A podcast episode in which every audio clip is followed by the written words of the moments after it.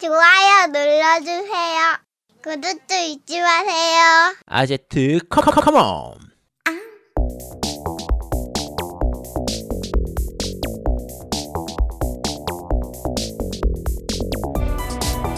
전국의 게임덕 그들과 날아왔습니다. 게임덕 비상 제204화 조물주 위에 간물주가 되보자 프로젝트 하이라이트 편을 시작합니다.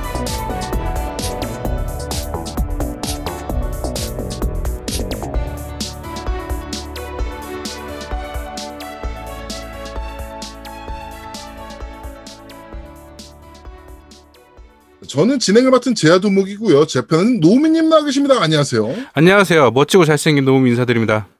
아, 네. 알겠습니다. 두 명이랑 다르죠? 네. 네. 두 명이 지금 형제설이 있어요. 고소한다니까? 네, 저희 지금 법적 대응 준비하고 있습니다. 고소할 거야. 그렇군요. 네. 저 아제트 저거 가발... 네. 자, 우리 아제트님 나와 계십니다. 안녕하세요. 네, 안녕하세요. 제야도목 위에 있는 아제트입니다. 네, 알겠습니다. 가발이나 좀 똑바로 쓰시고요. 아, 내가 너 위에 있잖아, 지금. 딱 이게 이렇게 우리. 네, 저희가 트위치를 하면서 저희 얼굴이 다 보여주고 있는데요. 노우미님하고 제가 제야도목님 위에 있습니다. 네. 알겠습니다. 이게 빈부의 격차를 나타내고 있어요. 네. 네. 이번 주는 제야도목이 녹음본을 날려 먹었어요. 그래서 음질이 이전편보다 안 좋을 수 있답니다. 그래도 좀 유료 버전이라 음질이 스카이프보다는 좋네요. 역시 노우미님이 너무 고생 많아요. 사랑합니다, 노우미님. 자, 오늘도 변함없이 트위치를 통해서 라이브로 여러분들을 만나 뵙고 있습니다. 트위치 라이브를 한 이후에 저희 방송 시간이 좀 기하급수적으로 늘어나는 모습을 좀 보이고 있어서 좀 여러 가지로 좀 빡세긴 한데 그래도 여러분들 직접 볼 수 있으니까 뭐 저희 입장에서는 뭐 좀 더 재밌게 방송할 수 있지 않나, 네, 뭐 이렇게 생각을 합니다. 아, 직접 볼 수 있나요? 직접이 아니라 간접으로 온라인으로 볼 수 있는 거 아닙니까? 직접 보는 건 아니죠. 직접 보는 그 케이스도 있긴 한데 여기선 아니죠. 네. 네. 지금 제야도목이 신기가 많이 불편하네요. 왜 그러죠? 알겠습니다. 네. 네. 하여튼 많이들 들어오셔서 불꽃 같은 드립 많이들 날려주셨으면 좋겠습니다. 어저께 그 대한민국에서 유일하게 남은 게이머들의 지상낙원 의령에서 소규모 번개가 있었습니다. 유일하게 지금 아제트가 거기 참석하고 와서 굉장히 피곤한 모습, 초췌한 모습으로 오늘 방송 앞에 섰는데 재밌으셨나요? 네, 재밌죠. 이게 우리가 정모 와보신 분들은 다들 아시는데 모이면 항상 재밌습니다. 게이머들이 이렇게까지 많이 모일 기회가 잘 없기 때문에 네. 어제 대략 한 14분 정도 모였었는데 14분 꽤 많이 모이셨네. 그렇죠. 번개치고는 굉장히 많이 모였죠. 예, 예. 안 그래도 그 밴드의 사진들 올라오는 거 보니까 네. 예, 굉장히 재밌어 보이더라고요. 예.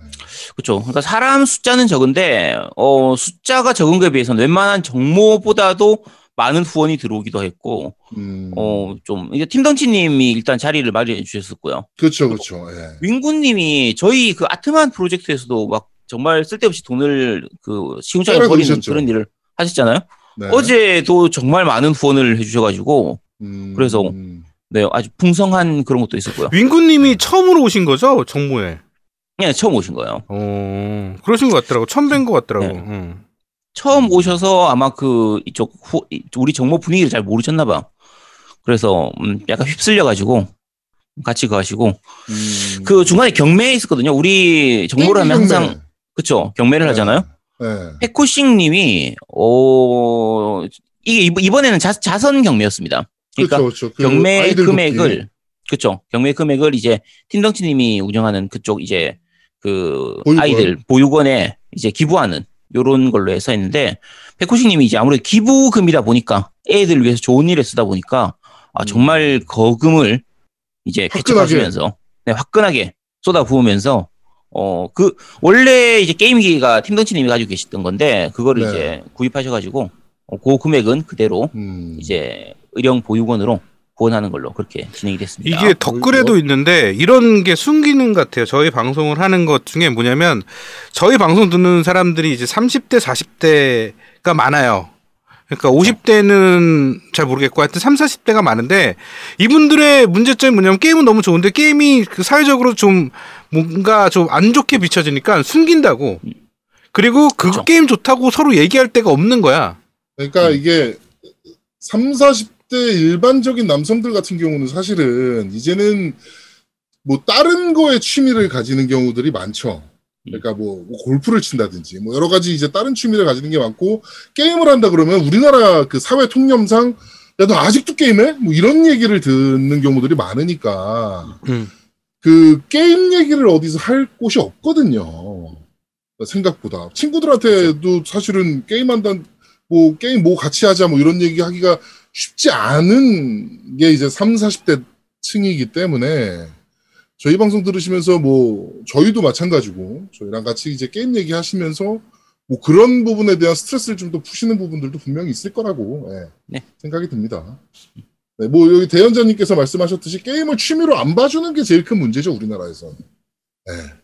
이상하게 엔터테인먼트 컨텐츠를 좀 괄시하는 문화가 좀 풍조가 좀 있어서 뭐 만화가 됐든지 뭐 근데 또 영화는 또 아니야. 영화는 또 그렇게 안 보는데 그래도 사실 옛날보다는 많이 나아진 거거든요. 사실 생각하면 20년, 30년 전에는 더 심했을 텐데 그렇죠, 그렇죠.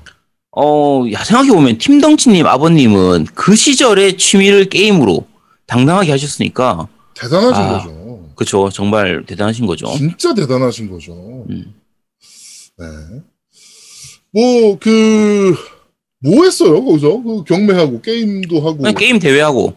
네. 그때 스트리트 파이터 2, 네. 스트리트 파이터 2 하고 이제 용호의 권 2 가지고. 용호의 권? 네, 그거 팀덩치님이 고르신 거예요. 종목은 종목은 다 제가 고른 게 아닙니다. 팀덩치님이 고른 겁니다. 네. 그래가지고 이제 대회도 하고 니폰 마라톤이라고 사실 저희가 한 번쯤 그 방송을 할까 했었는데 이제 그 온라인 멀티가 안 되는 부분이 있어서 못했던 게임이 하나 있었거든요. 네. 그래서 그것도 이제 진행을 했었습니다. 그래서 굉장히 재밌었어요. 뿌요뿌요 챔피언십은 안 했나요? 그거는 이제 안 하죠. 이제 더 이상 뭐 할 이유가 없다. 뿌요뿌요 챔피언십. 아니 이번에 겜시님이 안 오셔가지고. 그래서 겜시님이 오면 다시 한번 하려고 했었는데 겜시님이 안 오셔서 네 그래서 안 했습니다. 하면은 뭐 주최 측이 뭐 했다 어쩌다면서 자꾸 욕을 하니까 그래서 제가 그냥 안 했습니다. 네. 정말 양심적이지 않습니까? 어제 아제트 주작질이 있었다 그러는데. 아니 그런 거 있었던 겁니까? 그런 거 전혀 없었습니다. 아주 공정하게 진행이 됐었고요. 뭔가 있었는데? 아니요 전혀 문제 없이 진행이 됐습니다. 네 그렇습니다. 네. 아니 그냥 그 주작진에서 고스트 오브 스시마에 가져갔어? 아니요 주작이 아니고요. 그러니까 여러분 오해하시면 안 됩니다. 요건 나중에 후원 말씀드릴 때 말씀드리려고 했는데 또 슈킹이야? 어제 대회를 하면서 이제 그 첫 번째 스트리트 파이터 2 대회에서 페코싱님이 우승을 하셨어요. 네, 뭐 당연히 예상했던 부분이고 그거는. 그렇죠. 그래 페코싱님이 우승을 하셨는데 페코싱님이 뭐 이제 본인은 고스트 오브 스시마가 필요가 없다. 그래서 흔쾌히 저한테 이제 고스트 오브 스시마를 그 바로 그 자리에서 바로 후원을 해주셨어요. 야 페코싱님이 타셨는데 아디한테 준 거. 그렇죠. 나라고 주장을 하시는 거죠. 아니 그러니까 얼마나 훈훈합니까? 이런 훈훈한 감정이 있었는데 아제트님은 받았다라고 주장을 하시는 거고. 아니 그러니까 팀덩치님이 보시기에는 슈킹을 깠다라고 생각하시는 거잖아요 지금. 그렇게 몰아가시면 안 되죠. 진짜 훈훈한 광경이었다니까. 그런데 여기서 왜 주작질이라는 얘기가 나오죠? 그건 팀덩치님의 생각이었던 거고 다들 이렇게 그냥 뭐 공정하게 그 자리에 정말 훈훈했습니다. 화기애애하게. 여기 동네삼계탕님도 증언이 나오네. 대진표를 자기에게 유리한 쪽으로 짰다. 후원 안 하면 리뷰 안 한다고 했다. 아니 그 얘기는 했지. 너무하네. 아니 내가 그 얘기는 했지. 그럼 리뷰 안 하면 되죠. 아니 게임이 없는데 어떻게 리뷰를 해. 아니 제가 어제 고스트 오브 스시마를 제가 받을 줄 알고 가서 우승할 줄 알고 받을 줄 알고 분명히 방금 얘기했어. 받을 줄 알고. 아니 그러니까 우승해서 받을 줄 알고 그래서 고스트 오브 스시마를 안 산 거예요. 안 샀는데 이건 뭐 양아치구만. 아니 야 그게 무슨 양아치야. 그냥 이게 제가 고스트 오브 스시마를 우승을 못해서 못 받으면은 리뷰를 못 하게 될지도 모르겠네요. 그냥 그렇게만 말씀을 드리는 거예요. 협박이지 그게. 그게 왜 협박이야? 그럼 안 하면 되는 건데. 그렇습니다. 네. 이걸 오해하지 말아주세요. 네, 아무 일도 없어요. 호사키님께서 결론은 강탈이군요라고 네, 말씀해 주셨고요. 뭐 진실은 뭐 그 참여하셨던 다른 분들이 뭐 아시는 거니까 이 방송 들으신 다음에 리플로 아재테 강압이 있었는지에 대해서 많은 분들이 좀 증언을 좀 남겨주셨으면 좋겠습니다. 아, 그런 거 없습니다. 걱정 안 하셔도 됩니다. 공정했습니다. 자, 진행하도록 하죠. 빨리 진행.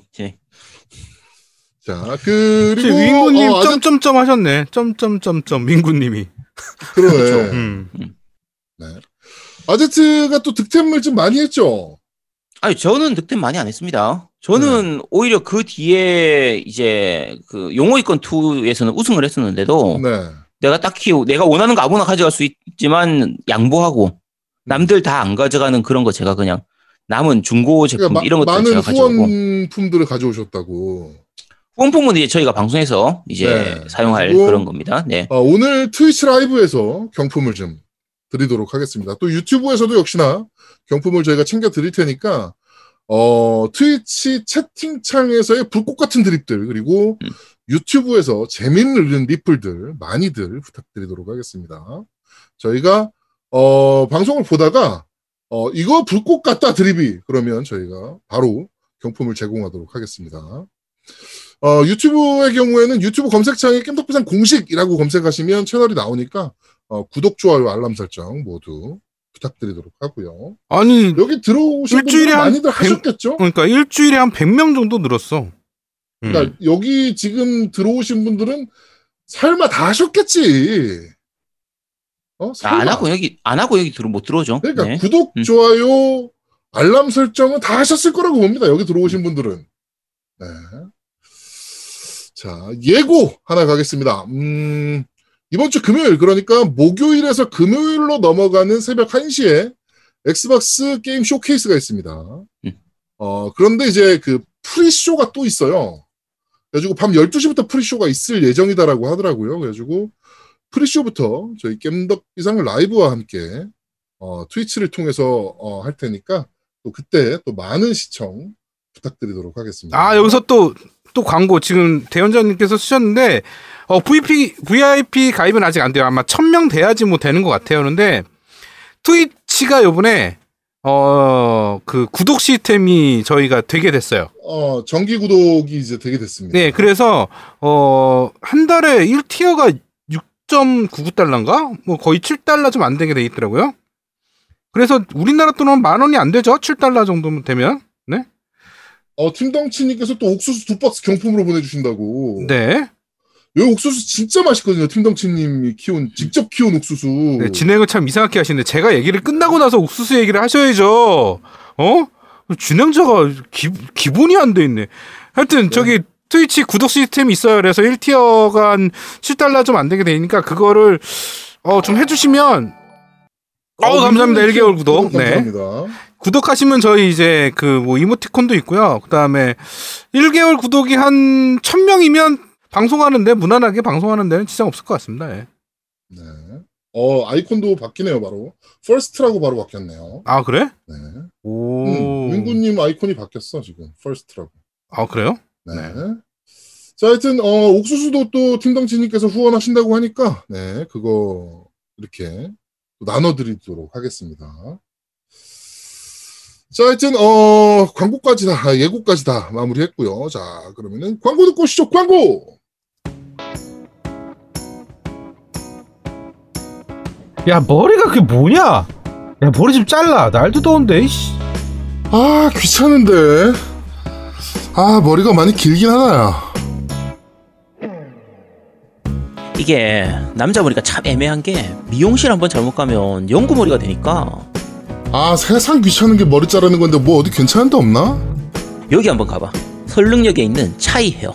너네 회사에서도 가깝잖아. 설릉역 1번 출구에 있는데 모르겠으면 네이버 찾아봐. 차이 헤어. 여기 잘해? 네가 추천한 거 보니까 무슨 블루클럽 뭐 이런 거 아니야? 귀두머리 만들고 막 그러는 거 아니야? 야야, 나 머리 비싸게 주고 자르는 거야 이거. 근데 머리가 왜 그 모양이냐? 아, 이게 헤어 디자인을 모르네 이것들이. 아니, 하여간 여기 머리 진짜 잘 자르고 강남 한복판인데 남성 커트 가격이 진짜 저렴해. 한번 가봐.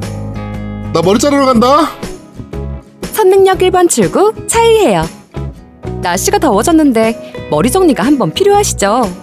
지금 바로 네이버에 차이 헤어를 검색해보세요. 여자 커트도 저렴하네. 나도 한번 가야겠다. 이게 바로 너와 나의 차이.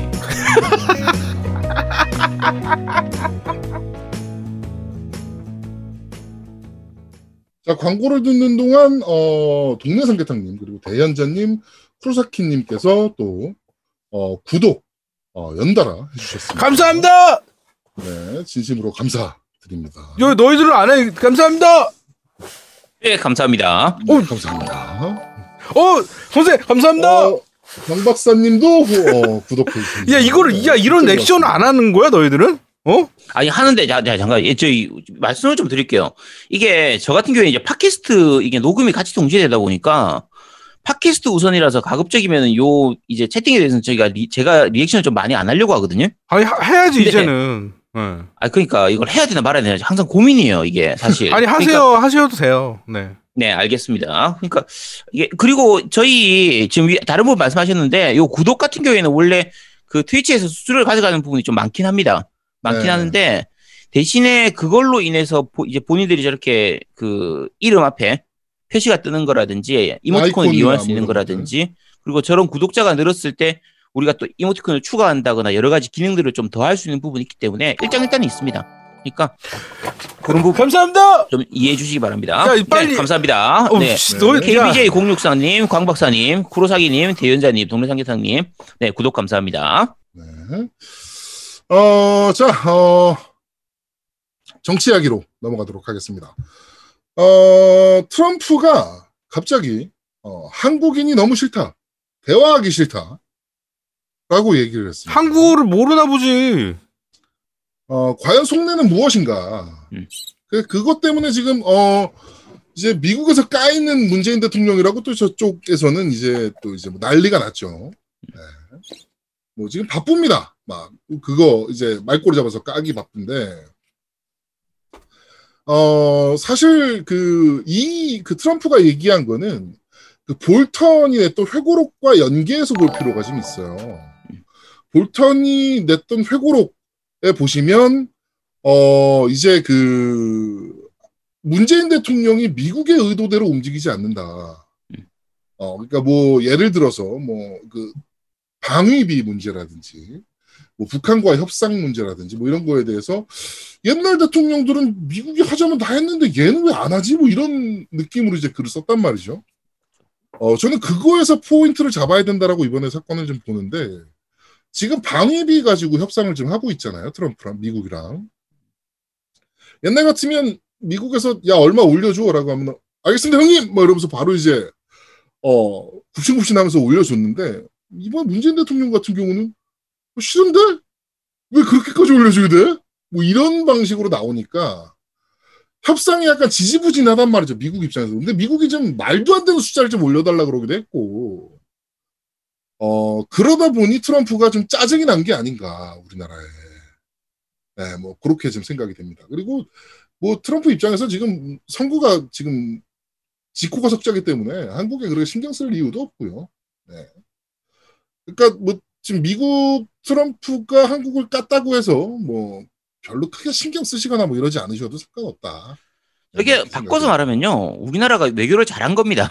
네. 그러니까 아까 막 지금 제동이 말씀하신 것처럼 트럼프 같은 경우에는 공약을 낸 것들이 몇 가지 있어요. 그러니까 자 본인이 대통령이 되기 전에 요렇게 내가 대통령 되면 요렇게 하겠다 했는데 사실 야 그렇게 할 수 있나라고 좀 싶은데 그걸 실제로 강행한 부분들이 굉장히 많아요. 그쵸. 중국에 대해서 관세에 대한 부분도 마찬가지고 원래는 처음에 우리나라 주한미군에 대한 부분에 대한 부담금은 다 우리나라에서 다 되도록 하겠다 이러면서 우리나라의 분담금을 거의 한 5배, 6배 그러니까 최종적으로는 10배까지 올리는 수준으로 가려고 했는데 우선 요 정도 한 수준에서 5배 가까이로 올리는 걸 했는데 우리나라에서 그걸 안 받아들이면서 예전보다는 많이 올라가긴 했습니다. 많이 그쵸. 올라갔지만 트럼프가 원하는 만큼의 상승을 못했어요. 못했던 이유가 우리나라가 그 말을 안 따랐기 때문에. 그러니까 트럼프 입장에서는 야, 예전 같았으면 우리가 야 그러면은 주한미군 빼버린다 이렇게 협박하면은 한국이 아니 그건 아니고 형님 왜 그러세요 하면서 말을 들어야 정상인데 말을 잘 안 들으니까 아 문재인 쟤는 왜 저래 아 나 내 말 좀 아이고 예. 빼시려면 빼시든가요 뭐 이러고 있으니까 아, 우리 미국 아, 무기 다른 데서 사면 돼 미국 그러니까, 거 안 사면 되잖아요 뭐 그쵸. 이렇게 나가버리니까 그러니까 그런 식으로 이제 미국 말을 잘 안 들으니까 문재인 대통령하고 말하는 게 조금 껄끄럽다 힘들다 아 쟤하고 대화하면 자꾸 뭐 꼬여가지고 막 구렁이 담 넘어가시 넘어갔는데 끝나고 보면 내가 손해봤더라 그런 게 되니까 싫다 요 얘기거든요 바꿔서 말하면 우리한테는 좋은 거잖아 우리나라는 그러니까 주권국가로서 할 말 한 거잖아 사실 그렇죠 예. 그리고 트럼프 입장에서도 약간 좀 속내가 좀 틀려요 뭐냐면은 G7 들어오라고 또 이제 꼬시고 있잖아 우리나라한테 그렇죠 예. 일본은 또 거기다 대고 강하게 반기를 들고 있고 아베는 예. 열심히 반대하고 있죠 예. 그러니까 좀 아, 그 속내도 좀 다르기도 하고 예. 좀 하여튼 굉장히 잘하고 있다. 주권국가로서 해야 될 것들을 하고 있다. 그렇죠. 지금까지 못해왔던 것들. 네. 그렇게 보시면 될 것 같습니다. 뭐 저쪽은 난리더라고. 네일베나 뭐 이런 데는 지금 뭐 난리더라고. 미국한테도 까이고 있다. 이제 우리나라 기댈 데가 없다느니 뭐 나라를 북한에다 다 갖다 바치는 행위라느니 뭐 트럼프가 올려달라는 대로 다 올려줘야 되나 그러면? 응?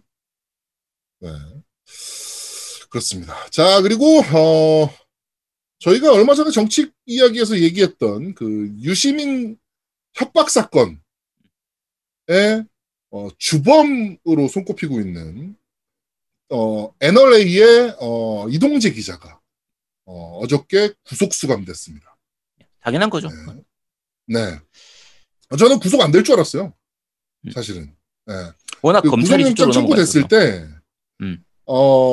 이거는 검찰이랑 엮여있는 문제니까, 대검 쪽이랑 엮여있고 막 이런 문제니까, 안 하겠지. 에이, 구속 안 할걸? 이라고 했는데, 과감하게 구속을 치더라고. 좀 놀랬습니다, 개인적으로는. 네. 구속을 하면서, 이제 또 반론 같은 걸 내세우는 게 되게 재밌더라고요. 뭐, 내가 했다라고 확정을 짓고 지금, 이렇게 구속수감하는 거다. 뭐 말하면서. 그러니까 완전한 이 검찰 측하고 이 공모 관계가 완전히 확인이 안 됐는데 입증이 안 됐는데 구속영장이 발부된 건 이거는 문제가 있는 거다. 정치권에서 내가 지금 당하는 거다. 정권에 대해서 내가 탄압을 하다. 이런 식으로 이제 몰고 가는 건데. 그렇죠. 야, 그거 조사하려고 너 지금 구속한 거 아니야. 네가 증거 없을까 봐 구속한 거야. 구속이 사실은 뭐 도주 우려가 있거나.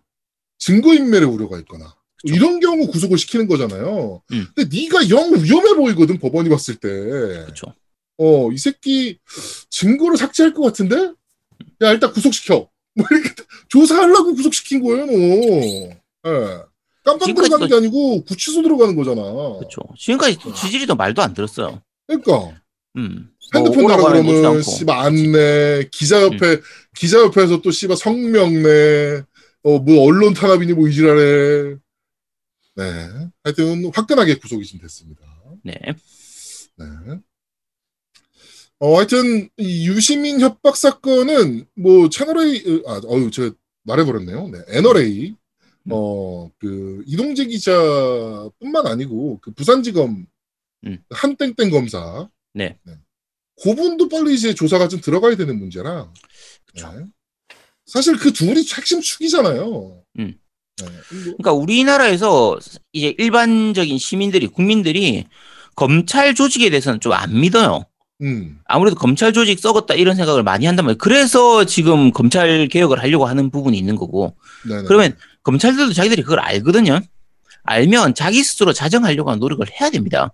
해야 그쵸. 되는데 계속 그걸 제 19식 감싸기 하고 또 자꾸 덮으려고 하고 왜 국민들이 검찰을 못 믿는지를 본인들이 진짜 깊이 반성을 해야 되는 겁니다. 네. 이걸로 이 사건으로 조금이라도 좀 밝혀졌으면 좋겠어요. 그 부분이. 네. 어쨌든 뭐 추미애 법무장관이 이제 또 좀 강경 입장, 강경 노선을 좀 타고 있는 부분도 있고 해서 눈치를 좀 봐야 될 겁니다. 네. 좀 변해야죠 검찰도. 네. 자 그렇습니다. 자 이번 주 정치 이야기는.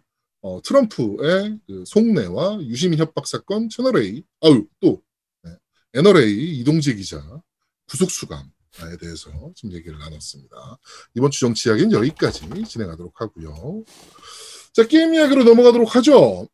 네, 그 게임 스트리밍 서비스가 시작이 됐죠. 이제 뭐 전 세계적으로 뭐 스타디아가 됐건 크라우드 엑스크라우드가 됐든 이제 뭐 서비스가 시작이 됐는데 과연 지금 상황은 어떠한가?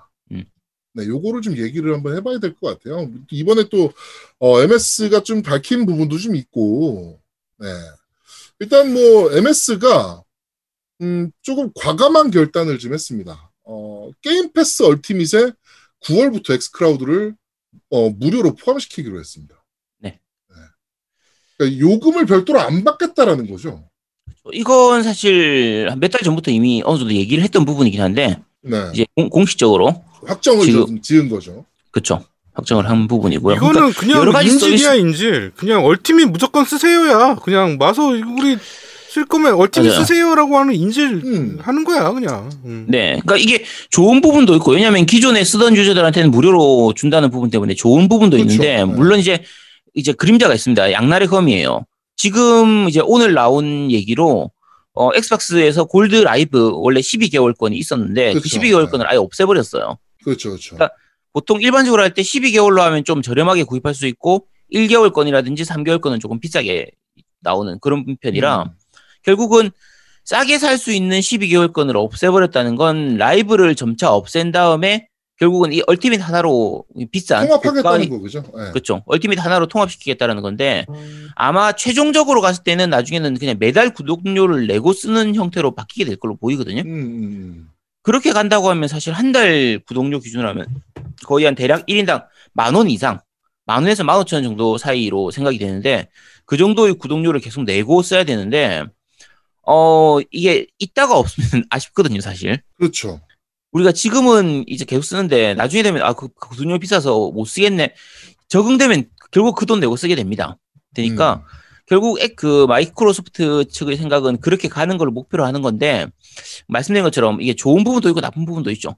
한 번 하나의 서비스로 다양한 기능들을 다 이용할 수 있다는 부분에서는 좋은 부분인데 선택권이 줄어든다는 부분에서는 또 약간 나쁠 수도 있고 요거는 아마도 제가 봤을 때 스테디아가 초반에 삽질한 거에서 조금 착안을 하지 않았나라는 생각이 좀 들기는 해요. 네. 얘네가 그 월이용료를 조금 세게 받았잖아요. 그렇죠. 네, 월이용료도 받고 게임 가격도 따로 받고 네, 게임도 이제 별도로 또 이제 여기서 이 안에서 또 구매를 해야 되고 네, 그런 삽질을 보면서 MS에서 그냥 통합시키자. 뭐야 이렇게 간 거 아닌가. 어차피 얼티밋 그 유저들은 점점 늘어나고 있는 추세고 그 이제 콘솔과 PC에서 동시에 게임 패스를 사용할 수 있다는 것 때문에 점점 늘어나고 있는 추세이기도 하고 하니까 통합을 그냥 시켜버린 거 아닌가. 저는 사실은 이거 발표되자마자 SK 좆됐는데 라는 생각을 좀 했거든요. SK가 계약을 했잖아요. 우리나라랑. 아, 우리나라 네네. SK가 이제 MS랑 계약을 하면서 이제 엑스크라우드 공식 서비스사로 이제 이제 했는데 SK 입장에서는 돈 벌 수 있는 구조가 없어져 버린 거지.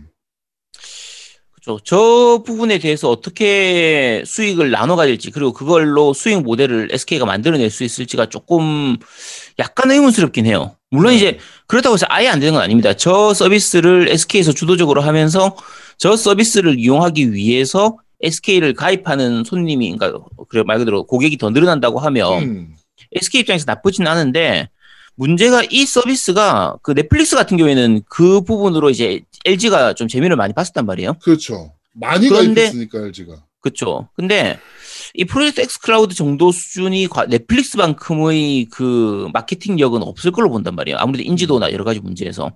그러면 SK가 과연 그걸로 이익을 얻을 수가 있을까? 요거는 조금 걱정스럽긴 하죠. 어떻게 보면. 네. 그러니까 저는 이 뉴스 딱 보자마자 생각이 든 게 SK는 어쩌라는 거지?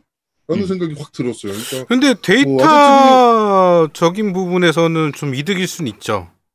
그러니까 자기네들 데이터 가입 그 용량을 좀 높게 잡을 수가 있으니까. 그러니까 5G에서 뭐 3기가짜리 쓸 유저들이 이것 때문에 뭐 무한대로 이제 뭐 좀 바꾼다든지. 그렇지. 요금제가 변경될 것 같아요. 내 생각에는. 근데 그게 클까요? 아까 아제트님이 얘기한 것처럼 넷플릭스라면 굉장한 파괴력을 보였겠지 그 부분에서. 아 근데 넷플릭스랑은 근데... 좀 다르게 봐야지. 그 왜냐하면 게임이 크라우딩은 네트워크 속도가 굉장히 중요하잖아. 넷플릭스보다는 더 중요한 게 이제 크라우드 속도니까 네트워크 속도니까. 그 속도를 봤을 때는 자사의 이런 5G에 이 정도 속도 안정성 유지하고 이렇게 할 수 있는 건 우리밖에 없다. 그래갖고 우리 뭐 어떻게 요금제 해가지고 할 수 있잖아. 그러니까 제일 나쁘진 부분이... 독점권을 주면 나쁘진 않다고 봐, 내 생각에는. 그러니까 과연 그러니까 완전 독점권은 아니긴 하고요. 근데 그렇죠. 어쨌든 기간이기도 하고. 네, 근데 어쨌든 저걸 꼭 필요로 하는 저 엑스클라우드 서비스가 얼마나 활성화되느냐가 제일 큰 문제긴 하거든요. 그렇죠. 만약에 뭐 국내에서 엑스클라우드를 이용하는 유저가 100만 명 이렇게 됐다. 그러면은 충분히 뭐 괜찮죠. 그럼 괜찮은데 과연 그 정도까지 쓸 것인가? 요게 약간 의문이긴 하거든요. 그렇죠. 그러니까 요거는 한 3년, 5년 뭐 좀 지나봐야 알 수 있을 것 같습니다. 네, 여기 크로사키님께서 질문하셨는데 얼티밋이 뭔지에 대해서 설명을 드리면 엑스박스 라이브, 그 다음에 게임 패스, 그 다음에 크라우드, 플러스 PC용 게임 패스까지 같이 해요. 그쵸. 네. 다 포함되는 겁니다. 그러니까 엑스박스 크라우드, 그러니까 게임 패스, 그 다음 PC용 게임 패스 다 포함됩니다. MS가 내놓은 모든 구조 서비스를 통틀어서 다 그냥 묶어놓은 거예요. 네. 네. 그러니까 그거 하나 가입하시면 그냥 땡이긴 합니다, 사실은. 네. 그쵸. 네. 저는 이제 스타디아까지 걱정이기는 해요. 아직 우리나라 서비스는 뭐 생각도 안 하고 있는 것 같고 얘네. 코나미가 이번에 참여한다라고 하긴 했는데 라인업도 아마도 엑스크라우드에 상당히 밀릴 거고 당연히 뭐 콘솔사보다 좋을 수는 없잖아요. 그렇죠. 이 부분에 대해서 네. 과연 우리 그 빡빡이 아저씨가 또 얼마만큼 또 이 사업을 말아먹을지가 좀 귀추가 주목이 됩니다. 지금 스테디아가 만약에 대응을 하려면 엑스박스 마이크로소프트 측에서 대응을 하려면 정말 말도 안 되는 저렴한 가격을 하든지 거의 아예 무료로 하든지. 그렇죠. 지금 에픽 스토어에서 무료 게임 계속 푸는 것처럼 그게 사실은 손해 보면서 하는 거거든요. 손해 보는 거 하지만 플랫폼을 완성시키기 위해서 그러니까 마케팅이에요, 그게. 그렇죠. 초기에 투자를 하는 건데 거의 몇 조는 그냥 쏟아붓는다고 생각을 하고 처음부터 그렇게 하지 않으면 자리를 잡을 수가 없어요. 마소 쪽의 저게 워낙 막강하기 때문에 마이크로소프트 같은 경우에는 기본적으로 게임을 가지고 있는 데다가 본인들이 클라우드 서비스 거의 전 세계 1위란 말이에요. 그렇죠. 자. 그 기본적으로 가지고 있는 플랫폼 파워가 엄청 큽니다. 거기에 대고 새로운 플랫폼으로 경쟁을 하려면 당연히 초기에는 쏟아부어야 됩니다. 네. 그런데 생각보다 안 쏟아붓고 있는 거예요. 그러니까 처음 스테디아가 나올 때 제가 생각했던 것보다 훨씬 적게 투자를 해서 야, 얘들 이걸 자르려고 하나, 손절시키려고 하나 싶은 게 보일 정도로 좀 활발한 부분이 없어서 그러니까 필 헤리슨이 맡은 사업은 다 그래요, 지금. 어느 너무 어정쩡해요. 회사를 가든지 너무 뭐라 그럴까 피레리슨이 사업하는 스타일 자체가 좀 안 어떻게든 안 쓰고 라이트하게 가되 유저들한테 그러니까 몇 명 들어온 유저들한테 최대한 뽑아먹는 뭐 요 방식의 마케팅 스타일을 좀 가지고 운영 방식을 가지고 있는 거 아닌가. 네. 그런데 참 이직은 잘한단 말이지. 그렇게 말아먹으면서. 능력도 좋아. 쟤들이 야, 자소서를 잘 쓰나봐. 쟤한테 좀 우리나라 사람들 쟤한테 좀 가서 배워야 될 것 같은데.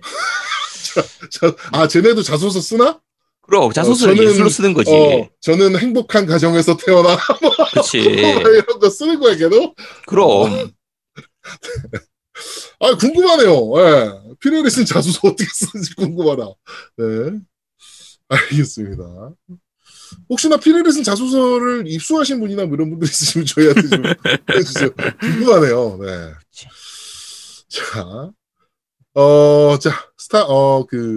게임 스트리밍 서비스에 관련해서는 뭐 9월달에 정식 서비스가 된다라고 하니까 그때 뭐 저희가 좀 더 해보고 했으면 좋겠는데 iOS는 아직도 지원을 안 해요. 네. 네, 하여튼 뭐, 크라우드 얘기는 여기까지 하도록 하겠습니다. 자, 바로 이어서 팟빵 댓글부터 한번 확인해 보도록 하죠. 네, 팟빵 댓글입니다. 이분 지금 저희 법원 나중에 그 준비하셔야 되는데 법률 대리인 좀 준비해 주시고요. 자, 우리나님, 두목님, 아지트님 형제설에 한 표. 닮은 듯 다른 모습이 저희 삼촌들 보는 것 같네요. 제가 이거 약간 고민 좀 했어요. 저희 삼촌들 보는 것 같네요라고 해서 미성년자인가? 미성년자면 이 법적인 처리가 어떻게 되지가 약간 좀 걱정인데 어쨌든 혹시나 성인이시면 법률 대리인 준비해 주시기 바랍니다. 자, 해칠링 시몬님 남기셨습니다. 여기 라오 관련된 부분인데 아까 말씀드린 것처럼 라오에 대해서는 자세하게 말씀을 안 드리겠습니다. 댓글 좀 생략하도록 하겠습니다. 자, 네. 일단 해칠링 시몬님 좀 늦은 감상이지만 라오2 방송 잘 들었습니다. 오랜만에 세 분이서 멱살 잡고 싸우는 것 같은 방송 잘 들었습니다. 먼저 불편하신 부분이지만 솔직하게 방송해 주셔서 감사하다는 말씀드립니다. 사실 전 굉장히 재미있게 플레이를 한 유저입니다. 레데리2까지는 아니지만 그 정도로 잘 만든 게임이라고 생각합니다. 스펙옵스에서 사실 주인공이 굉장한 악당이었고 모던 호페어 노 러시안 같은 것도 사실 굉장히 불편했습니다. 그것과 같은 연장선에서 라오투도 굉장히 불편하면서 굉장히 감동 깊은 게임이었습니다. 사실 노우미님의 엔딩 의견이 전 제일 인상 깊었습니다. 전 이 게임이 전체적으로 상실에 관한 것이고 엘리는 삐삐 하면서 스스로를 구원했다고 생각을 했습니다.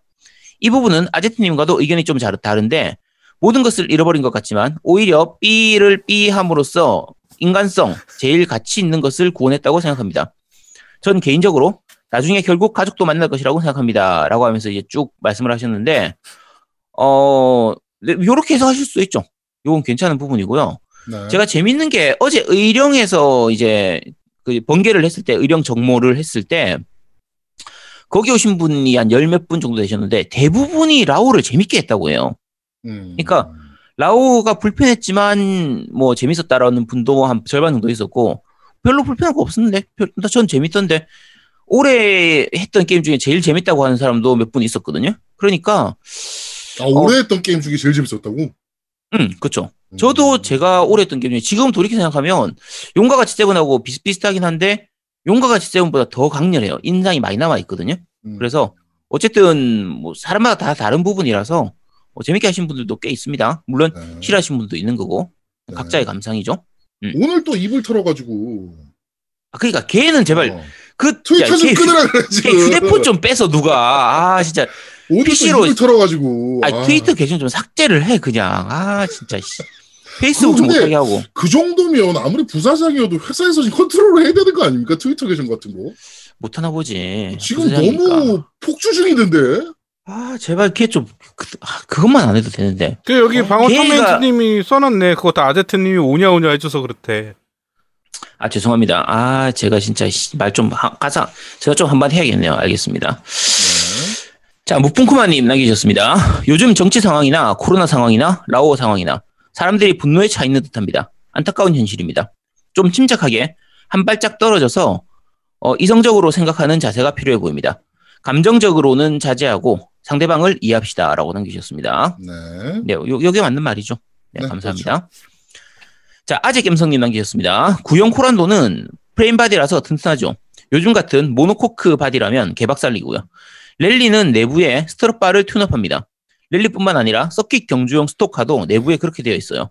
드라이버를 보호하기 위해서죠. 라고 남기셨습니다. 아무래도 랠리나 뭐 경주용 차는 한번 사고 나면 사실은 대형 사고기 때문에 그거는 그렇죠. 네, 드라이버를 최대한 보호하는 걸로 만들어야 되잖아요. 그게 네. 당연한 부분이죠. 그리고 코란도는 다들 아시죠? 옛날에는 원래 옛날 구형 같은 경우에는 이제 프레임 바디라고 해서 통짜로 만들어져 있는 바디라서 튼튼하긴 진짜 튼튼합니다. 대신에 엔진도 벤츠였어. 그렇지. 얘 연비는 열로 안 좋고. 그러니까 속도 안 나고.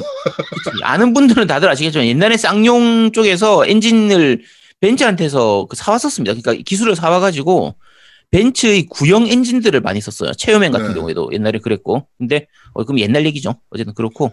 타이밍 벨트가 체인으로 돼 있어서 그때 최초였어요. 우리나라에서. 네. 체인 벨트. 요즘은 많이 쓰죠. 벨트가 안 끊어져.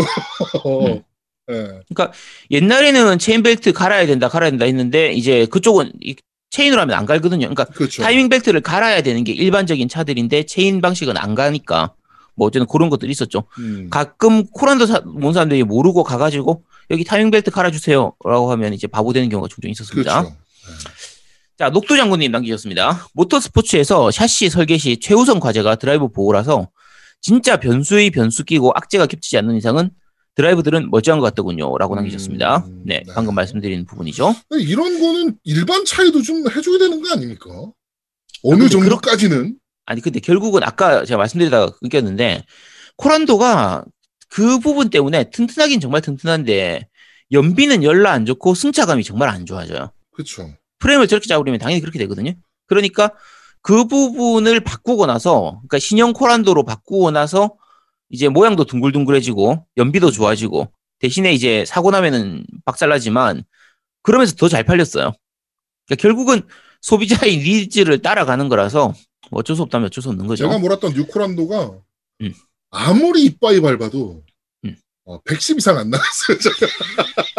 아무리 때려 밟아도. 네. 네, 그랬던 시절이 있습니다.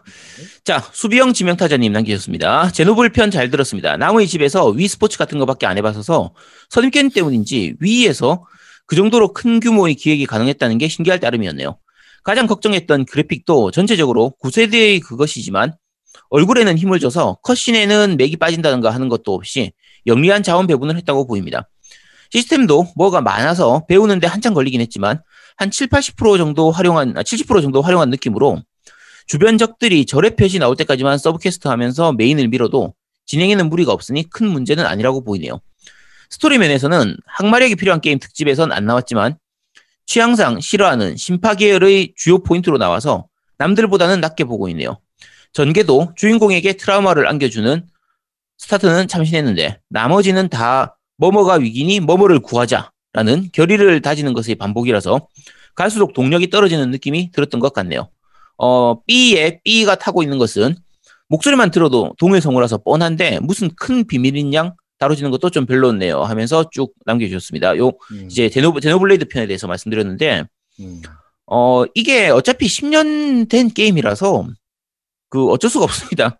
그 시절에는 원래 이랬으니까 그걸 감안하고 보면 스토리라든지 이런 부분들도 그러려니 하고 볼 수가 있죠. 네.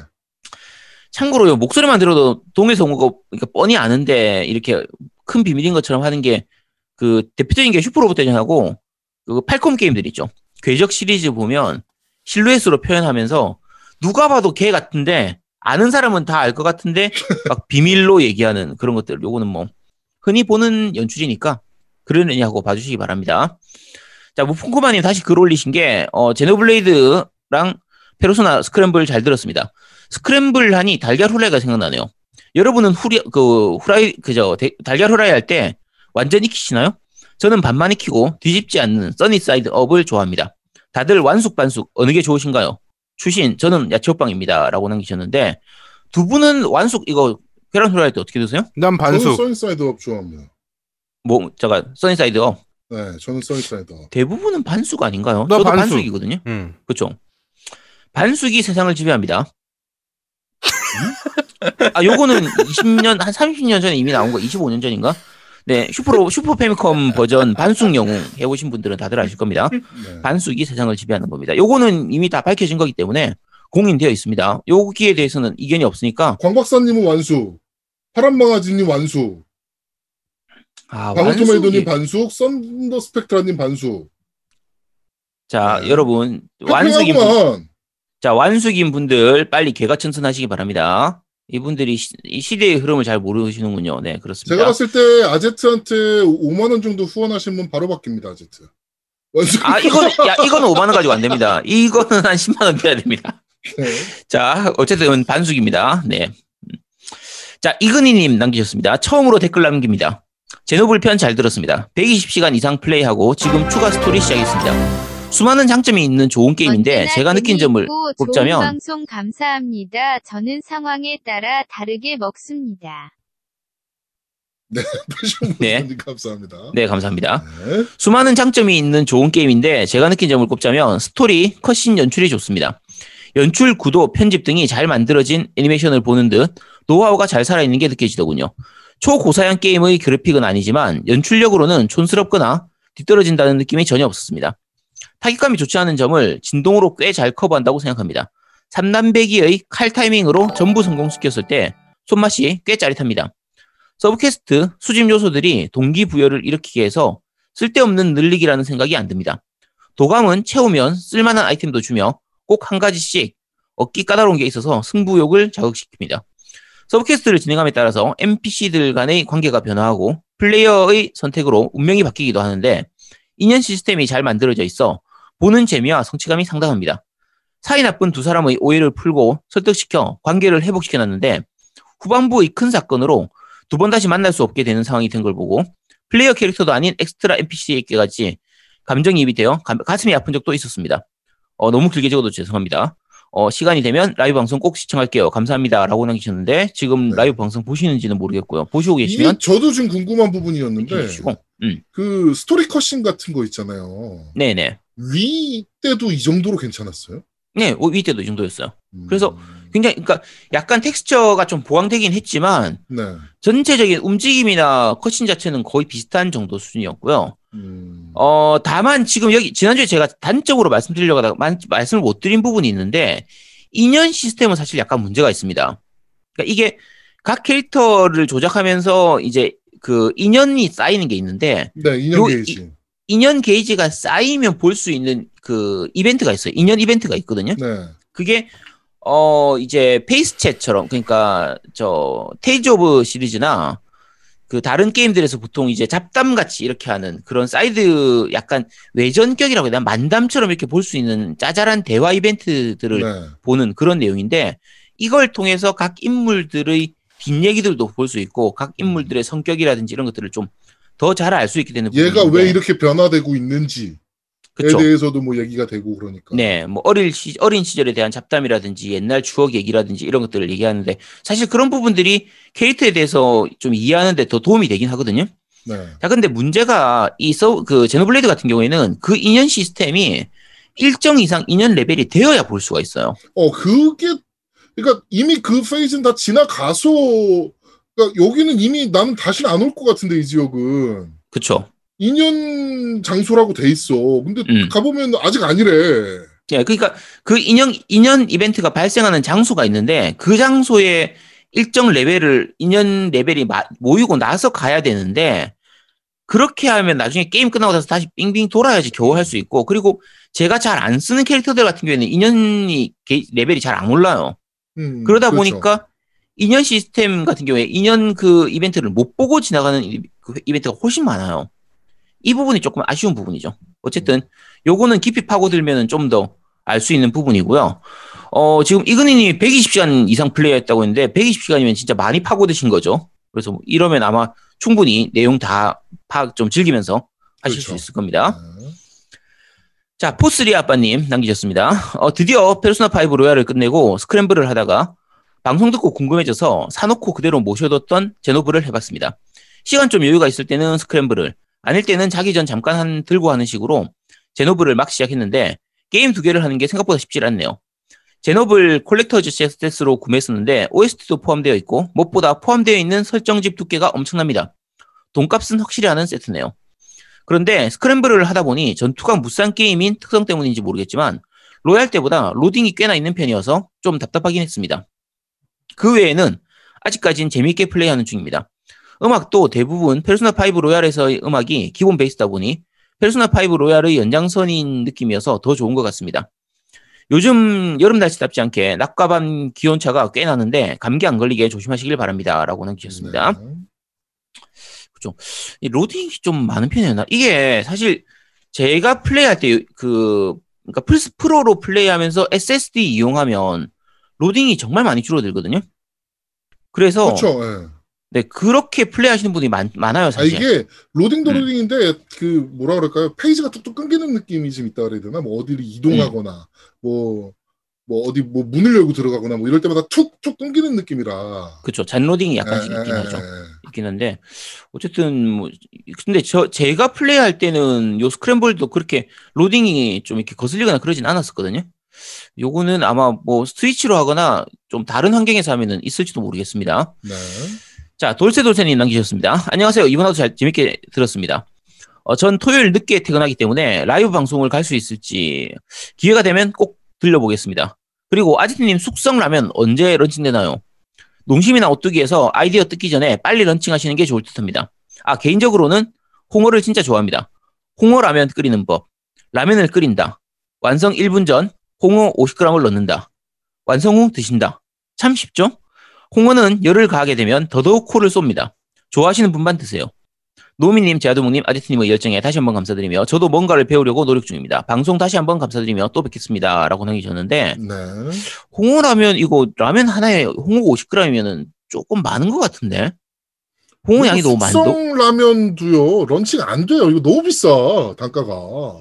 그치. 이거 조금 네. 비쌉니다. 뭐 선호회 라면. 그 뭐 어디지? 그 뭐 이상한 라면 만드는 회사 있어요. 그 라면 스프 티백 만들고 막 이런 회사 하나 있거든요. 아, 어딘지 말하는지 알겠다. 예, 네, 근데 걔네가 네. 가끔 고급평, 최고급평 라면이라고 무슨 소고기 라면 해서 소고기가 진짜 들었다. 막 이렇게 해가지고 막 만 얼마 막 이렇게 파는 경우가 있거든요. 아니, 만 얼마까지는 아니고요. 그게 네. 그때 제가 사먹었던 게. 만 얼마 아니었나? 아니, 한 봉지당 한 2,500원, 3,000원 정도 들어가거나, 많이 비싼 거 같은 경우에 한 5,000원 정도 했었어요. 한 봉지 기준으로. 그래서, 만 얼마까지는 제가 못 봤습니다. 제가 먹었던 거에선 제일 비싼 게 그때 6개 세트로 해서 29,900원인가 뭐 이런 식이었었거든요. 네. 그러니까 어쨌든 그런 식으로 했던 거 하는 그 라면 그 회사가 있긴 합니다. 네. 그것도 있어요. 옛날에 저 다크소울 패러디했던 라면도 있었죠. 어쨌든 그런 것들은 있는데 네. 그 라면은 어차피 라면이고요. 근데 그런 라면도 꽤 맛있습니다. 먹으면 합니다. 가끔 그 저쪽에서 파는 거 싱가포르 가면 파는 칠리크랩 라면 이런 것도 있거든요. 그러니까 뭐 생각 괜찮은 라면들이 있는데 근데 홍어 라면이나 숙성 라면은 그것들보다도 말이 안 되는 가격이라서 조금 힘들 것 같습니다.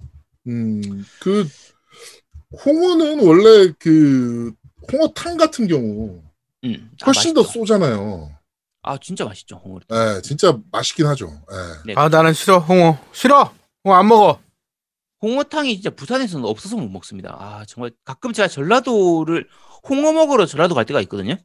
근데 진짜 홍어탕만큼은 도저히 부산 이쪽에서는 아예 없습니다. 먹을 수가 없어서 그렇습니다. 자 사이코즈 게임님께서 남기셨습니다. 이번에도 잘 들었습니다. 우선 저번 제 댓글이 꺼진 불의 불씨를 살리려고 한 것 같아서 죄송하다는 말씀드리고 싶습니다. 사실 제작자의 막말 등으로 작품을 거르게 되는 것은 과거에 막말을 한 걸 알게 되어서 통수를 맞았던 적이 많았기 때문입니다.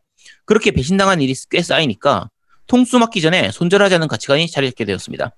그리고 이렇게 거르는 게 많아진 탓에 저는 아직도 이런 질문을 하게 됩니다. 그냥 모르고 보는 게 맞는 거였을까? 알아서 병되는 게 이런 걸까? 내가 너무 신경이 날카로운가? 게임의 경우에는 문 듀엘러즈를 하기 전에 감을 되찾고 또 스토리 복습 차원에서 2차 오지를 하고 있습니다. 3회차 하던 거 이어서 하고 있지만 화력이 한쪽으로 몰린 게 많이 있어서 40화까지 가는 것도 힘들어하고 있네요. 거기에 2회차까지 진행한 것을 계승해서 하고 있는 것인데도 아직도 에이스 보너스를 못 얻은 파일럿도 찾으면 보이고 숨겨진 요소들도 못 얻은 게 많이 보여서 답답해하고 있습니다. 이거 앞으로 어떻게 될지 참 걱정이 됩니다. 그럼 세 분 모두 힘내세요 라고 남기셨는데 이게 지난주에 라스트 오브 어스 2에 대한 부분인데요. 전혀 걱정 안 하셔도 됩니다. 저 개인적으로는 요런, 그때 말씀하신 이런 부분이나 지금 오늘 말씀하신 이런 게 되게 건설적인 거거든요? 이런 토론 아주 좋아합니다. 이제 이런 거 하면 문제는 말이 길어지고 방송이 길어지는 게 문제인데, 오늘은 방송이 길어져도 전혀 문제가 없기 때문에. 뭐, 말 그대로 토론이 이어지면 괜찮아요. 그쵸. 뭐 전혀 문제가 없습니다. 뭐, 말도 안 되는 이제 뭐 생트집이나 디스. 뭐 이런 게 문제가 되는 거지. 그치. 네, 토론은 뭐 언제든지 웰컴입니다. 네, 그리고 게임을 즐기는 방법이나 이런 부분은요, 그 정답이 없습니다. 옳은 게 없어요. 그냥 어느 쪽이 정답인 게 아니고요. 그러니까 이 부분은 우리가 그 중학교 때인가 고등학교 때인가 그 문학 작품 할 때 배운 게 있어요. 그때 절대적 관점, 내재적 관점 이런 거 있잖아요. 이거 다 배우잖아요. 내재적 관점, 외재적 관점 이렇게 하는 게 있거든요. 문학 작품을 볼 때 작품 그 자체만 보는 거를 이제 내재적 관점. 그 절대론적 관점 이렇게 얘기를 하고 네. 그 작가의 배경이라든지 예를 들면 이 작가가 친일파다 아니면 예를 들면 유승준, 스티브 유의 노래를 들을 때 이게 스티브 유가 어떤 인간인지를 알고 들어야 된다. 아니면 그냥 노래는 노래일 뿐이니까 노래로만 들어야 된다. 이렇게 얘기를 하는 그게 있잖아요. 근데 이건 어느 쪽이 옳은 게 없습니다. 그냥 자기 보고 싶은 대로 보면 되고요. 보통 뭐 무슨 뭐 현실 반영을 해야 하는 현실 반영론적 관점, 뭐 원작자를 보는 뭐 표현론적? 어쨌든 여러 가지 있었거든요. 그런 것들을 다 다양하게 보면 좋긴 좋고요. 어느 쪽이 옳다 그러다 이렇게 말하면은 서로 그렇게 욕하면 안 됩니다. 그냥 다 얘기하면 되는 거고요. 그러니까 다 보려고 하면 많이 보면 많이 볼수록 좋죠. 제가 지난번 라오어2에 대해서 약간 안타깝게 생각했던 건 초기에 제 기준으로는 선입견, 일반적인 말로 사전 지식이 너무 많이 들어와 버리면 작품 그대로를 보는데 방해가 되는 부분이 있다 보니까 그게 좀 약간 안타까웠던 거고요. 그거는 뭐 어쨌든 아까도 얘기했지만 닐 드럭만 입을 닫았어야 돼. 그렇지. 그런 부분들이 좀 있으니까 말을 하면 안 됐어 걔는. 그거는 뭐 각자 생각이 다른 거니까 뭐 어느 쪽이 옳다 이렇게 말은 못합니다. 네. 네. 기본적으로 토론의 가장 중요한 부분은 상대편의 내용을 듣고 이해해 주는 거예요. 그렇죠. 그러니까 상대편의 내용을 듣고 이런 얘기를 했던 거를 이해하고 그 다음에 자기 의견을 얘기하는 게 토론의 가장 중요한 부분입니다. 그런데 제일 문제는 지금 닐 드럭만이 토론을 안 하려고 그래. 아, 제발, SNS 좀 끊어줘, 제발. 차라리, 야, 남의 말을 안 들을 거면 차라리 SNS를 끊어, 그냥. 그러니까 이 새끼는 들을 생각을 안 해. 그러니까 사실, 오늘 뉴스에, 닐 드럭만 인터뷰가 하나 있길래 늘까 했어요. 라오어3 만들 수도 있다. 기사가 떠서. 아, 그걸 늘까 말까 하다가 또 길어질까봐 또 막 장시간 또 얘기가 될까봐. 그걸 안 넣었거든, 일부러. 그쵸. 자, 그래갖고 나는 제아도뭐가 항상 뉴스를 한 10개 정도를 채워요. 항상 딱 10개 정도 채우는데 그 중에 뉴스 중에 하나가 시게이트 관련된 뉴스가 하나 있어. 시게이트사의 그 하드웨어 제조한 뉴스에 있어가지고 이 새끼 할 게 존내 없었나 보다. 이걸 왜 넣었지? 막 이랬거든. 하여튼 그렇습니다. 이게 네. 뭐 닐 드럭만 얘기를 라오어2에 대한 뉴스는 다 뺐어요. 제가 일부러. 네. 뭐 되게 많아요. 라오어2에 대한 뉴스가 이번에도 되게 많거든요. 플레이어가 500만을 넘겼다느니 막 이런 뉴스들이 막 나왔단 말이야. 근데 이게 또 들어가면 또 길어질 거란 말이지. 그러니까 제가 예전에 자주 말씀드리는 부분인데 저 같은 경우에는 아까 얘기했던 그 작품을 보는 부분에선 절대로는 좀 관점이 많아요. 게임은 게임 그 자체로 봐야 된다. 이 부분이고 게임 제작자는 게임으로 말을 해야 됩니다. 자꾸 입을 트는 건 의미가 없어요. 그냥 게임으로 말을 해야 되고 게임이 나오면 그 게임을 해보고 얘기하면 된다. 이게 그쵸. 제 생각이거든요. 근데 야 게임 냈으면 좀 이제 조용히 좀 하고 있어 제발. 아 다음 게임을 그냥 내든가 조용히. 아 나 진짜 씨. 그렇습니다. 아 나는 아까부터 저 계속 채팅에 왜 이렇게 드립을 많이 쳐 그랬거든. 그 생각해 보니까 제아도목 너 상품 걸어가지고 이렇게 드립 치는 거 아니야 지금? 어? 아, 다 보고 네. 있어? 네, 좋은 방송입니다. 아, 그래? 보면서 읽고 있어. 그래? 아직 불꽃 드립이 안 나왔어. 아, 불꽃 드립이 안 나와서 그러는 거야? 불꽃 같은 드립이 없어. 아, 난 왜 이렇게 드립을 치나 그랬지 처음에는 생각해보니까 아, 그렇구나. 네. 네, 그렇습니다. 자, PC원이님 남기셨습니다. 나이 40이 넘어가니 소식적 함께 게임을 즐기던 친구들도 하나둘 게임에서 멀어지고 주변에서 그 나이 먹고도 게임이 재밌냐? 라는 비아냥을 듣는 게 일상이다 보니 이렇게 열정을 가지고 게임 방송을 만들어주시는 세 분께 어떤 감사의 인사를 드려야 할지 모르겠습니다. 매주 겜덕비상 업로드 기다리는 시간이 생활에 큰 활력이 됩니다. 골프는 고상한 취미고 게임은 저급한 취미라 여기며 밖에 나가서 친구들 좀 만나서 활동적인 취미를 하라는 훈수를 두시는 지인분께 어느 만화의 대사 한 줄을 읊조리고 싶네요. 세가 게임기를 고른 인간이 친구가 있는 인생을 살 수 있을 거라고 생각하지 마. 이거는 근데 뉴스가 디스 아닙니까? 아니 잠깐만 이거는 이 말씀을 하시면 무슨 의미인지 모르겠네 이거 왜 그렇게 생각하시는 거야? 아니 세가 게임을 고를 수도 있지 세가가 무슨 죄가 있어 세가가 아 진짜 세가 네. 디켓 따위를 사는 사람이 친구가 있을 거라고 생각하지 마 이런 거잖아 지금. 난 뭐가 되는 거야 그럼? 아니 나 양양이 생각이 나 양양이. 네. 아 근데 방울토메이더님께서 지금 얘기하셨네. 나 계속 나도 거슬리는데 제아도 뭐 그 방 조명을 좀 바꿔야 되겠어요. 먹개비 같아 먹개비. 얼굴이 펄에 이거 녹색. 먹개비도 아니고 왜 그러세요? 예? 야. 그러게요. 이건 진짜 팟캐스트로 듣는 분들은 저 모습을 못 보니까 진짜 안타까운데. 아, 그래서 이런 분들이 유튜브로 많이 보시더라고. 그렇죠. 요거는 진짜 꼭 찾아서 보시더라고요. 공사장 천막 같은 거 뒤에다 대놓고 하는데 아 요즘도 저런 천막이 있구나. 아니 왜 그래 신경 썼어. 왜 자꾸 왜 그래 우리 제아두목한테. 어? 야 그래야 후원이 들어오지. 자 어쨌든 감사합니다. 자 디카프리오님 남기셨습니다. 안녕하세요 팬입니다. 매주 이 방송 덕분에 힐링하고 있어요. 감사합니다. 요즘 진격 때부터 정주행을 하고 있는데요. 그때는 지금에 비하여 날것은 이 느낌이 있네요. 지금이 더 제 취향입니다. 댓글로 그리고 아제트님 겜덕 공식 유튜브는 회차에 들어가면 끝까지 시청하지는 않지만 그래도 들어가면 좋아요 누르고 있어요. 좋아요 약 5개 중에서 1개는 제 거라고 남기셨습니다. 네, 네 감사합니다. 감사합니다. 그렇죠. 정주행을 지금 하시고 계시다니 좀 많이 힘드실 텐데. 디카프리오님 이거 2번째 리플은 삭제를 좀 부탁드릴게요. 이게 정답이 유출돼 버리는 바람에. 아니 괜찮아.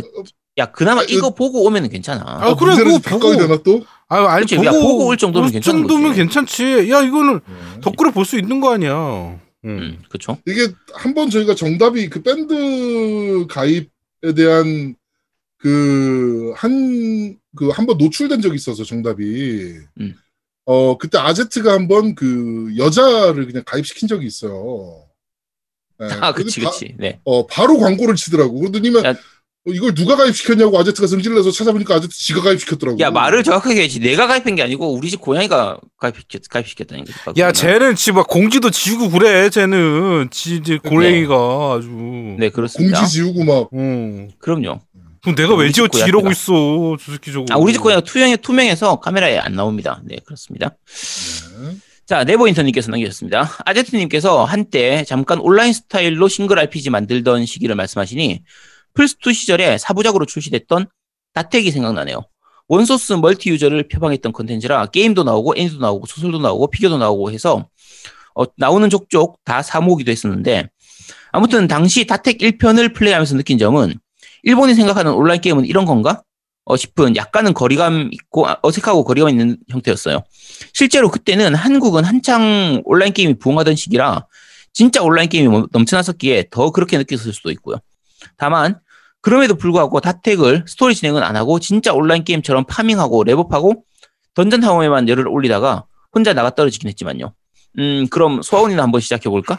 라고 하셨는데 소아온 하시면 오늘 저희가 소아온 소개해드리니까 네 혼자 산다 있으니까 그거 듣고 결정하세요. 네, 네. 그렇죠. 제가 봤을 때 제노블 하시는 게 나을 거예요. 우리 네. 노우미가 저희한테 얘기해준 바에 따르면 제노블레이드 하시는 게 좋습니다. 네. 저는 살 겁니다. 지금 말고 나중에. 네. 소아온은 아마 나중에 사게 될 것 같고요. 다텍을 지난주에 제가 얘기를 안 했나요? 했던 것 같은데? 그랬나요? 일단 다텍이 플스2 때 4부작으로 나오고 지금 합본을 해서 나와 있긴 한데 합본은 한글판이 아니에요. 아마 영문이나 일본판만 있던 걸 기억하는데 그 일본이라는 국가의 어떻게 보면 약간 좀 스타일이라고 볼 수 있는데 온라인 게임이 활성화가 안 되는 나라 중에 하나잖아요. 그나마 파판이 활성화를 그렇죠. 그나마 파판이 진짜 네. 많이 바꾼 거긴 하지만 그렇죠. 심지어 와우조차 실패하는 나라니까. 네, 그래서 얘네가 생각하는 온라인 게임은 조금 다른 건가라는 생각도 많이 했었거든 사실 저도. 그렇죠. 네, 얘네가 추구하는 온라인은 다른 건가 보다. 그리고 얘네가 내놨던 그 콘솔용 온라인 게임들을 보면서도 또는 모바일 게임들도 마찬가지고 보면서도 아니 이걸 왜 이렇게 설계를 했지? 막 이런 것들 너무 많았거든. 네. 구성이 다르죠. 얘네만의 스타일인 것 같아요. 일본 애들만의. 그렇죠. 예, 여기 다옹님께서 소아온 만게임이지요 했는데 제 아들입니다. 아, 네. 네. 새벽의 날개입니다. 네. 네. 새날님이요, 새날님. 아, 자, 네. 그리고 아까 다텍 같은 경우에 사실 꽤 잘 맞는 게임이었어요. 당시로서는 굉장히 획기적인 방식이었거든요. 그때 CD 내장 볼륨 1, 2, 3, 4로 해서 그 게임을 사면 그 안에 그 애니 DVD가 같이 들어있었어요. 그래서 게임하고 애니가 서로 연계가 되는 방식이라 게임 먼저 하고 애니 보면서 다시 배경 부분을 이해하고 또 게임하고 애니 보고 이런 식으로 했었는데 아쉬웠던 게 그 4부작 끝날 때쯤에 처음에 1부는 그럭저럭 팔렸는데 생각만큼 판매가 안 돼가지고 덤핑이 좀 많이 심하게 됐었고 4부 같은 경우에는 지금도 아마 좀 구하시는 분이 있을 것 같아요.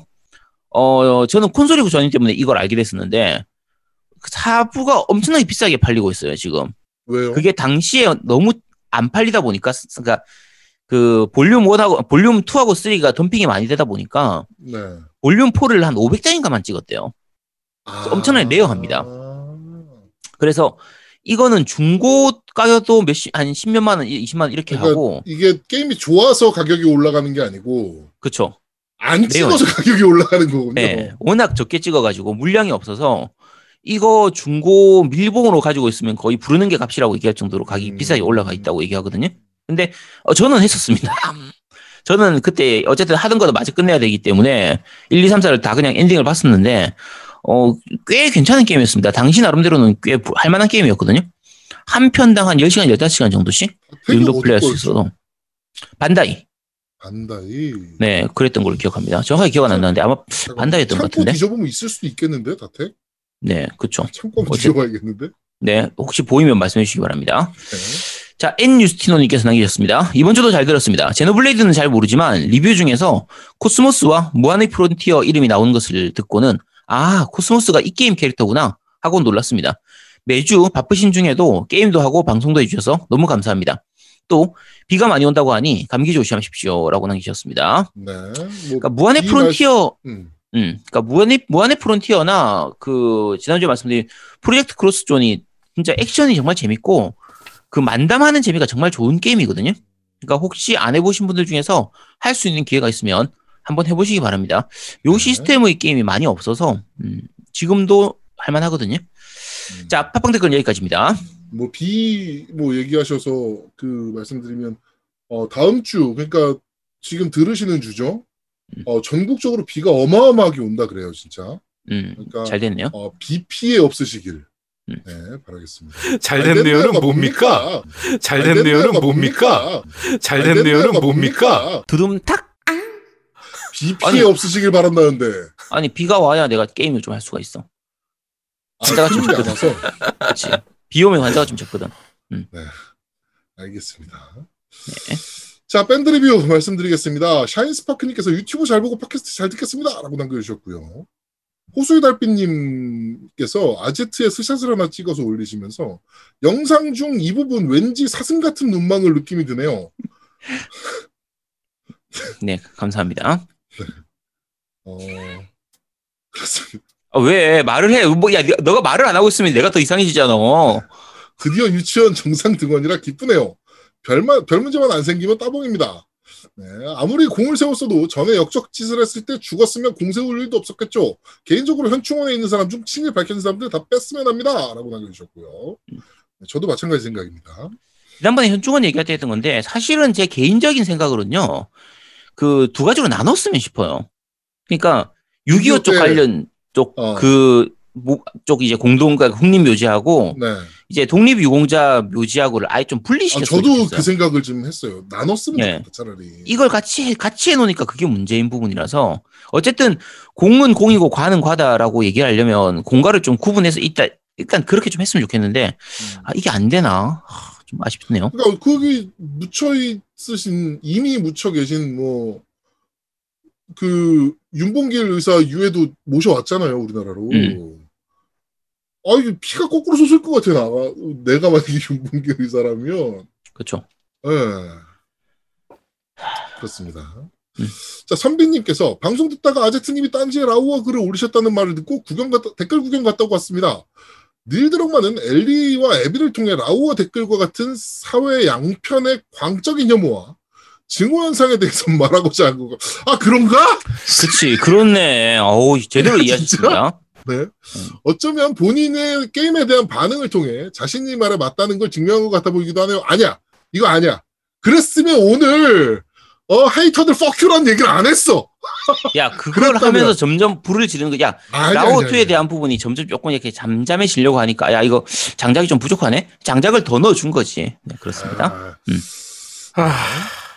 하여튼 종종 외부의 댓글을 보면 겜덕비상을 향하여 스스로의 생각대로 정리해버리고 마치 본인들이 원하는 대로 해주지 않으면 무가치한 것으로 치부해버리는 사람들이 있어 종종 안타까운 마음이 들 때가 있습니다. 콘텐츠를 만드는 사람은 아무 생각 없이 대중이 원하는 대로만 행동하는 존재가 아닌데 말이죠. 방송을 만드는 건 결국 그 사람의 일부일 뿐 그것만으로 전부를 볼 수 없는 법인데 최근 겜덕비상뿐만 아니고 유저와 직접 소통하는 콘텐츠들이 많아지면 많아질수록 콘텐츠 제작자에게 이래라 저래라 하면 마음대로 상대방을 낙인 찍는 것 같습니다. 말이 그러셨는데 언제나 좋은 방송 감사드립니다. 그리고 아제트님 다음 스트리밍 때 라면 먹방 기대하겠습니다. 이래라 저래라 하는 중 이런 분들 계시네요. 라면 먹방은 지난번에 했잖아요. 해서 또 할 일은 있으려나 잘 모르겠고요. 근데 그 라면 처음 먹어본 거였어요? 네, 처음 먹어본 거예요. 그거 네 어쨌든 우리 애가 무슨 유튜브 이런 거 보고 네. 그냥 편의점 가서 사달라고 해가지고 사놨던 건데 제가 컵라면을 많이 안 먹거든요. 근데 그 집에 있던 게 그거라서 그래서 이제 먹었던 건데 근데 의외로 맛있더라고요. 그거 전자레인지 돌리면 진짜 죽음입니다. 그거. 아 그래요? 네, 전자레인지 돌리면 골등이 와 있습니다, 진짜. 야, 근데 컵라면 전자레인지 돌리면 그 환경 호르몬 어쩌고저쩌고 이런 거 있지 않나? 걔는 종이컵이라서 괜찮아요. 아, 괜찮아요? 네. 알겠습니다. 그렇군요. 네. 자, 라이크베리님께서 제노블레이드 리뷰 공감 가네요. 저도 이 게임에서 자꾸 수영복이 나와서 게임에 집중을 못하겠더라고요. 라고 해주셨고요. 네, 그러면서 섬랑카구라 피치비치 스플래시를 올려주셨습니다. 명작이죠. 그렇죠. 네. 네. 명작이죠. 저희가 이미 한 2년 전에 리뷰를 했던 게임이죠. 네. 아, 우리 한번 다시 한번 해볼까? 지금 하면 좀 재밌지 않을까? 여름이니까 할별만 하기도 하겠다. 아, 괜찮겠다. 이거 방송으로 보여주면서 하면 되니까. 그러니까. 요거 괜찮네요. 알겠습니다. 감사합니다. 네. 자, 이덕경님께서 생방송 때 분명 제가 중화대선이라고 썼지만 무시당한 크라고 하셨는데 못 봤어요. 네, 저희가 채팅을 다 볼 수 있는 건 아니기 때문에 저희가 네. 채팅의 댓글에 대해서 다 얘기를 그러니까 채팅에 대해서 다 반응을 하다 보면 이 방송이 너무 길어지기 때문에 지난주에는 일부러 채팅을 조금 덜 본 부분이 있습니다. 네, 이해해 주시기 바랍니다. 네. 자, 밴드 리뷰는 여기까지입니다. 자, 유튜브 읽어드리겠습니다. 폴라포 김님께서 팟빵에 아직? 이라고 남겨주셨는데 저희가 토요일날은 생방송, 그 다음에 월요일날은 유튜브, 그 다음에 화요일날은 팟빵입니다. 그러니까 팟빵이 제일 마지막에 런칭돼요. 그 다음에 레트로게임 언박싱님께서 오늘도 잘 봤습니다. 역시 유튜브에 올려주시니 너무 편하네요. 건의 하나 해도 될까요? 라면서 그 유튜브에 있는 제목 시스템에 대해서 좀 건의를 해주셨는데 바로 고쳤습니다, 제가. 네. 그 다음에 김양민님께서 팟빵의 겜덕비상은 편집본인가요? 네. 그 유튜브도 편집본이고 팟빵도 편집본입니다. 네. 근데 팟빵은 음질 개선, 그러니까 다 음질을 전부 다 원래 있던 녹음 음질로 바꿔서 저희가 편집을 하는 거고요. 유튜브는 지금 유튜브도 손을 봐요, 사실은. 음색을 조금 손을 봐요. 그래서 좀 톤이나 이런 것들이랑 그다음에 밸런스 맞추는 작업을 좀 하고 올리거든요. 뭐 그런 작업을 좀 합니다. 둘 다 편집본이고요. 그다음에 JGK님께서 유튜브로 올리신 컨텐츠의 단점이 그다음에 제목 이렇게 또 건의해 주셔갖고 이것도 바로 제가 수정했습니다. 그다음에 이성훈님께서 이걸 지금 봤네. 의리 구독. 아 감사합니다. 그다음에 어퍼컷 튜브라고 이분 유튜브 TV님. 하시는 분, 예, 네, 아세요? 네, 그 아유스에서도 몇 번 나오시고 한 분이라 드라마나 영화 이런 거 맞아요. 네. 네, 그런 거 그 얘기하시는 분이에요. 네. 몇만 명이시던데 이분도 유튜브 구독자 굉장히 많습니다. 네, 네네.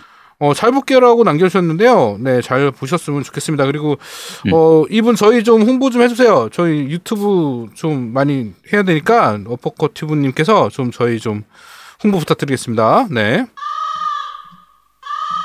네. 끝입니다. 자, 거기 또 엎혀 가려고. 네, 끝입니다. 네. 네, 자, 후원 말씀해 주시죠.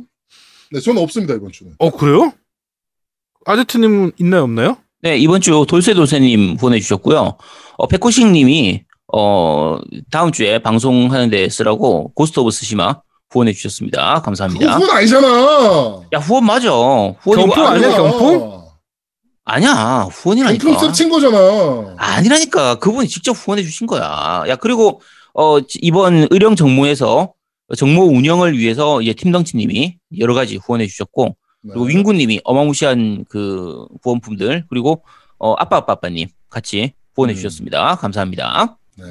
저는 시골남자 7루님께서 해주셨어요. 정말 감사합니다. 그 시골남자 7루님께서 해주셔가지고, 제가 사실은 돈이 땡전 한 분도 없었어요. 제가 마지막 잔액을 탁탁 털어가지고 고스트 오브 시스마를 사고 그 다음에 이제 몇만 원 있으니까 이걸 일주일 버텨야지 했더니 그 뭐죠? 우리 저기 줌 이거 구독한다고 썼어요. 그랬더니 구독한다 다 쓰니까 통장에 정말 2,800원 있었습니다. 2,830원 있었습니다. 야, 근데 갑자기 우리 시골 남자 76님께서 후원해 주셔가지고 다음 주까지는 살 수 있을 것 같습니다. 감사합니다. 네. 그 팀덩치님께서 아닙니다. 아제트 주작입니다. 동능삼계탕님께서 짜고 치기라고 계속 네, 올려주고 계십니다. 요거에 대해서 아까도 말씀드렸지만 정모 간에 어떤 경품에 대한 비리가 있었다라고 생각하시는 참여자들 계시면 리플로 좀 남겨주시면 저희가 그 부분에 대해서 아제트를 구속 수사를 시키든지 네, 뭐 이렇게 해가지고 아니 전혀 그럴 수 없는 게요. 아니 그럴 수 없는 게 자 애시당초에 이 종목을 고른 것 자체가 팀덩치님이 고르셨어요. 저는 전혀 관여를 안 했습니다. 팀덩치님이 고른 종목이란 말이에요. 그래서 조작을 뽀리꾼 네. 뽀리꾼 진짜 오랜만에 뽀리꾼 바로 나오신 건가요? 네, 이거 드립 좋은데? 뽀리꾼? 네, 뽀리 아닙니다. 네, 패션몬스터님께 일단 경품 하나 드릴게요. 네, 그 뭐 주실 수 있습니까? 어쨌든 지금 가지고 계신 게 뭐 있으시죠? 가진 거 별로 없어요. 되게 오래된 거. 고스트 오브 스시마? 용과같이 세븐.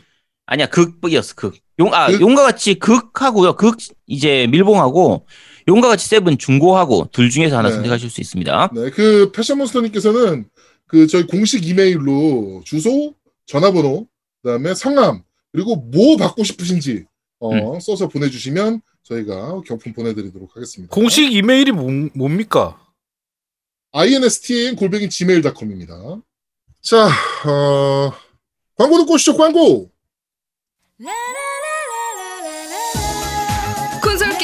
영원한 친구, 겜덕비상 최대 후원자 라운하터 게임 강변 테크노마트 7층 A35에 위치하고 있습니다. G마켓과 옥전 보아행콕 11번가 황아저씨몰을 찾아주세요. 주문 시 겜덕비상 팬이라고 하면 선물도 챙겨드려요.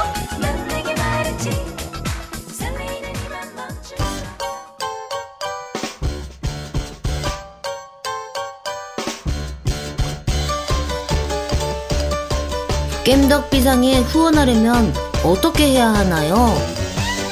아, 겜덕비상에 후원하고 싶으시다고요? 자, 알려드릴게요. 신한은행 아니죠. 국민은행 아니. 기업은행 010-6487-1750 기업은행 010-6487-1750 예금주 노미노 많이 부탁드려요.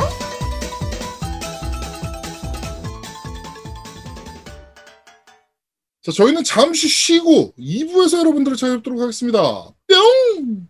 뿅뿅! 뾰로롱! 대한민국 최고의 게임 방송 딴지라디오 겜덕비상에 광고하세요. 02-771-7707로 전화해 내선번호 1번을 눌러주세요. 이메일 문의도 받습니다. 딴지.마스터 @gmail.com으로 보내주세요. 구매력 쩌는 매니아들이 가득합니다.